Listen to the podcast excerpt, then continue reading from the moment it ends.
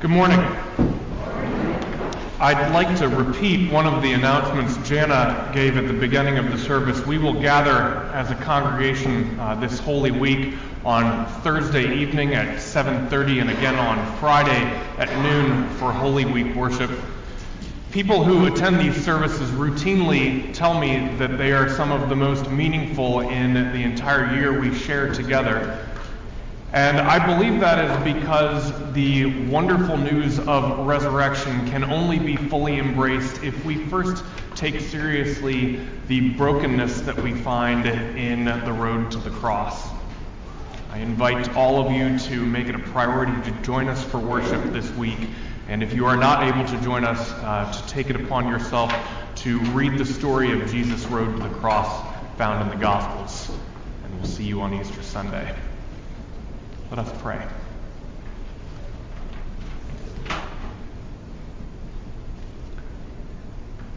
Startle us, O God, with your truth, and open us to your love.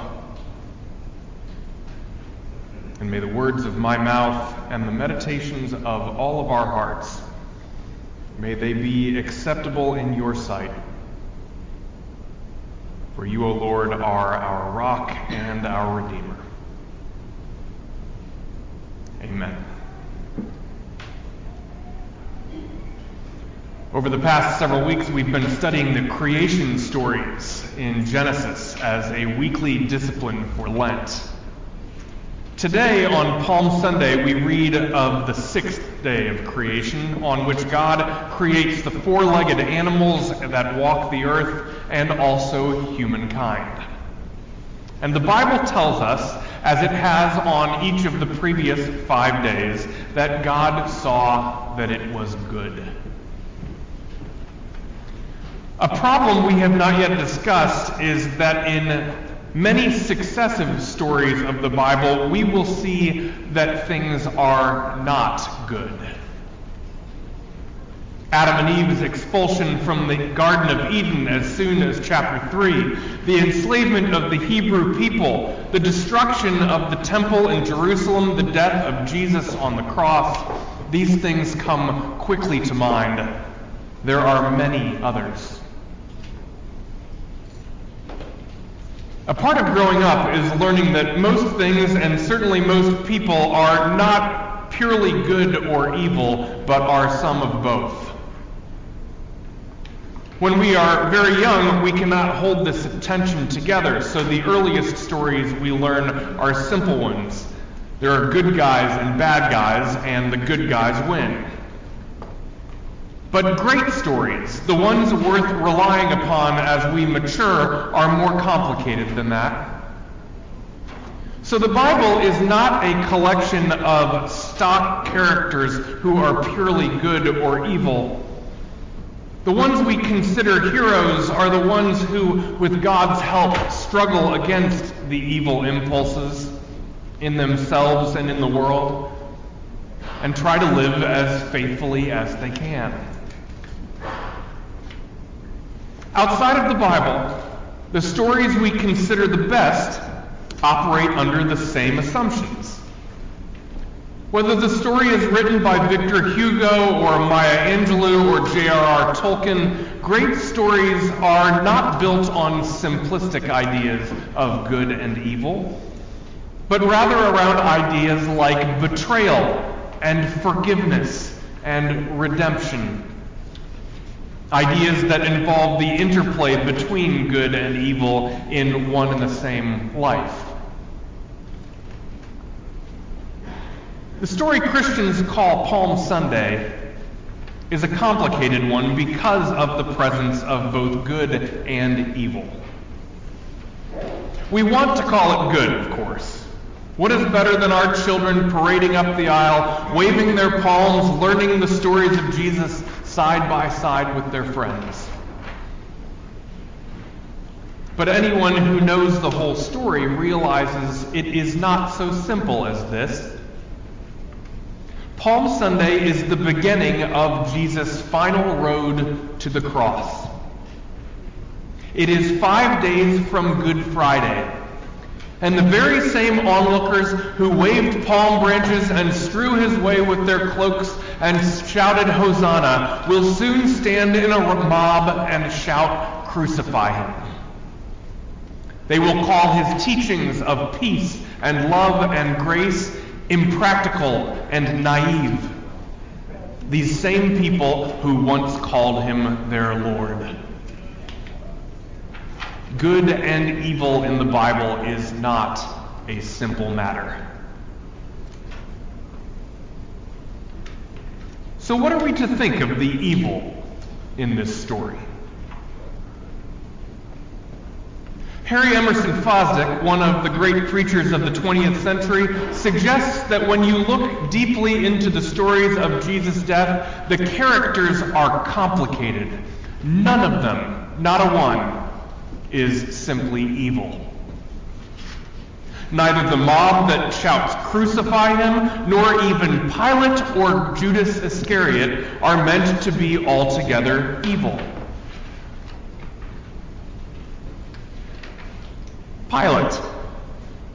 Pontius Pilate was not an overt enemy of Jesus.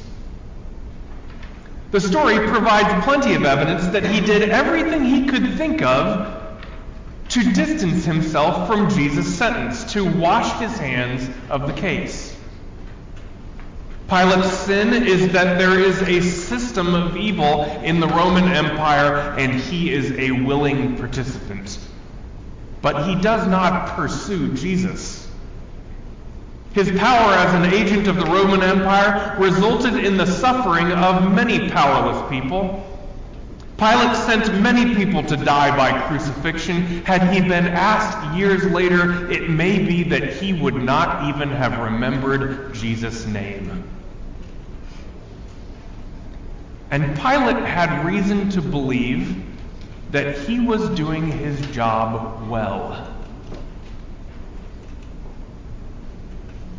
And so we are wise to be on the lookout for things in our own lives, systems in which we live that may be more evil than we think.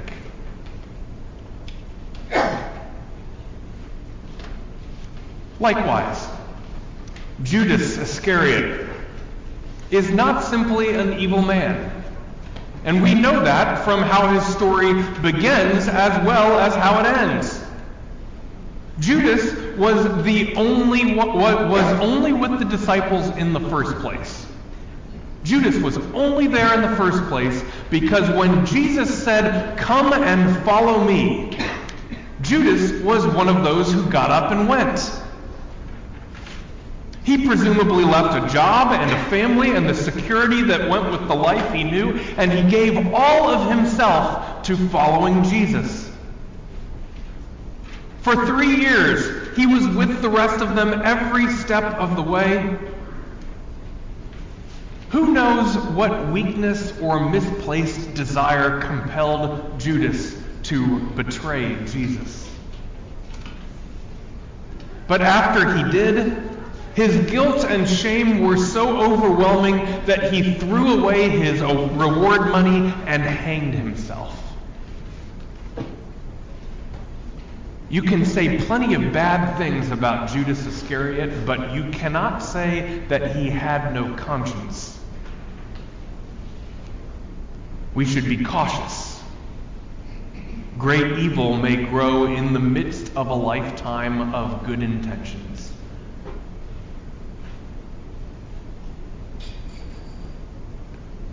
On Good Friday, a crowd will gather before Pilate's palace and will shout, Crucify him.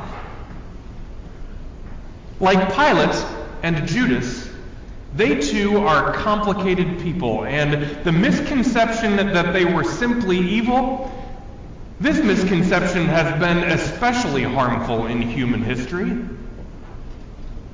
While they are simply called a crowd in the telling of Matthew, Mark, and Luke, in the Gospel of John they are referred to again and again as the Jews, A labeling that has led to a tragic history of anti-Semitism. We have sinfully pointed at the Jews as the ones who killed our Lord. Surely there would have been non-Jews in that crowd of diverse Jerusalem citizens. And likewise, there were Jews who did not betray Jesus. Among them, we know the beloved disciple and Mary, who stood at the foot of the cross, and the women who were the first at the tomb to anoint his body. But from medieval Spain to the Nazi Holocaust, the oversimplified idea that the Jews killed Jesus has led to unimaginable human suffering. We should be cautious with our casual conclusions about the crowds we seek out.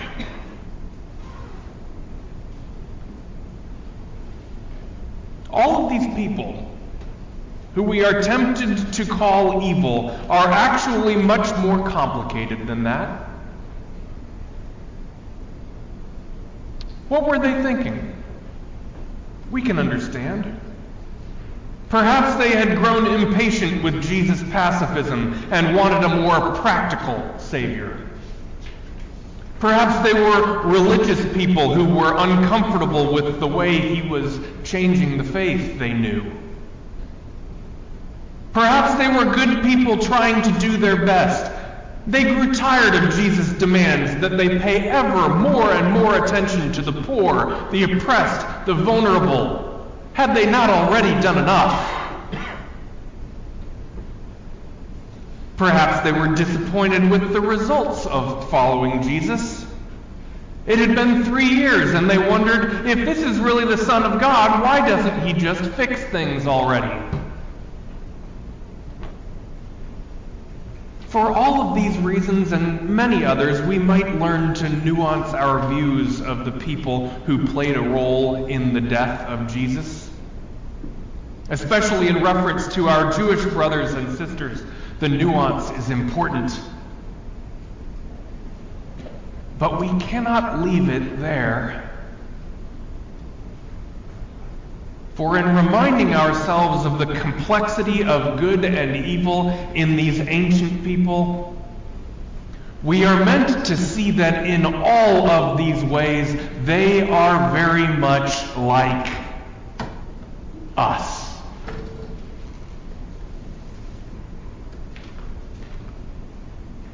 The point is not to make evil sympathetic. The point is to make us honest. We need to consider our own culpability in hanging Jesus on the cross. The week that is before us is meant to remind us that we are all people in whom both good and evil exists.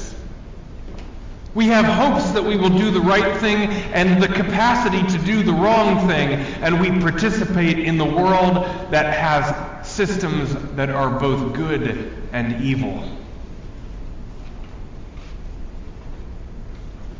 As we consider the struggle against the evil impulses in our own lives, and because I have already pointed out the harm this story has done to Jews, I want to call attention to something in this story Christians and Jews share.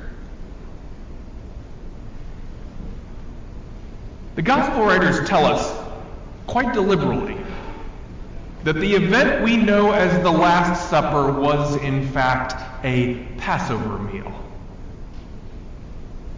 Jesus and his disciples were gathered for a Jewish ritual.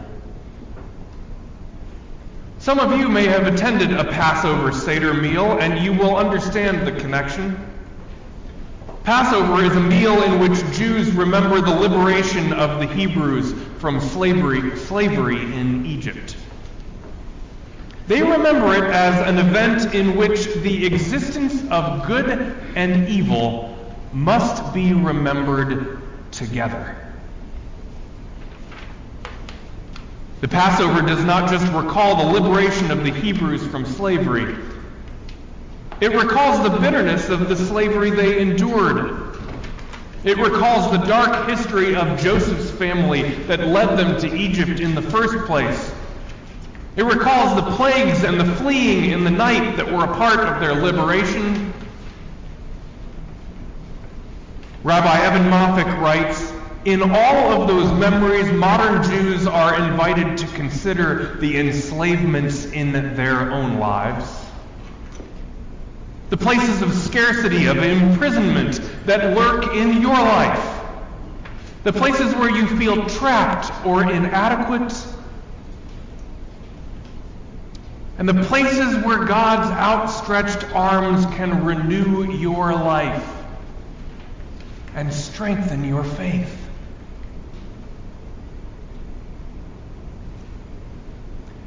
These are the same questions Christians are meant to ponder in the story of the Last Supper. Jesus breaks bread with his disciples to remind them and us of our brokenness, to remind us that salvation comes by dealing honestly with the things in our lives that are broken.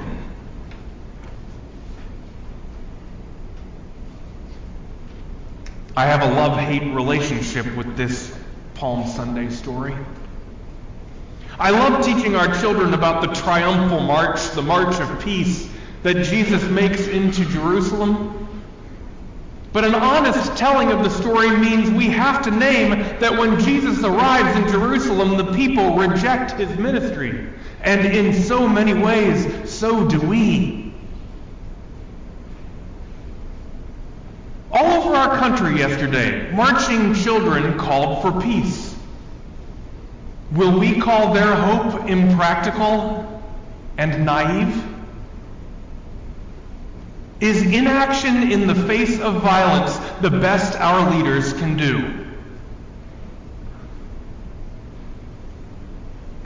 It is just one situation that is top of mind for me today as our children march here at church.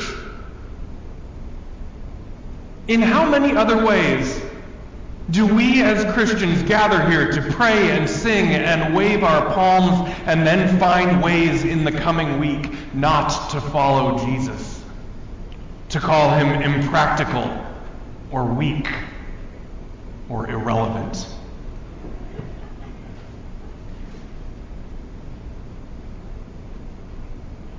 If we are to live lives of authentic faith, if we are to avoid repeating the sins of the past, if we are to glorify Jesus instead of once again crucifying him, we must first remember our history with honesty. God created us and called us good. And along the way, we have often gotten it wrong, and often we still do. And we must take responsibility for the evil in our lives if we are to walk faithfully on the road to the cross.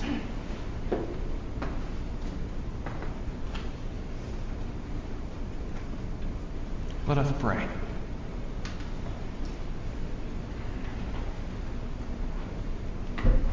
O Lord Jesus, come into our lives this week with the challenge of your peace and love and grace. May we follow you to the cross, and may we not abandon you.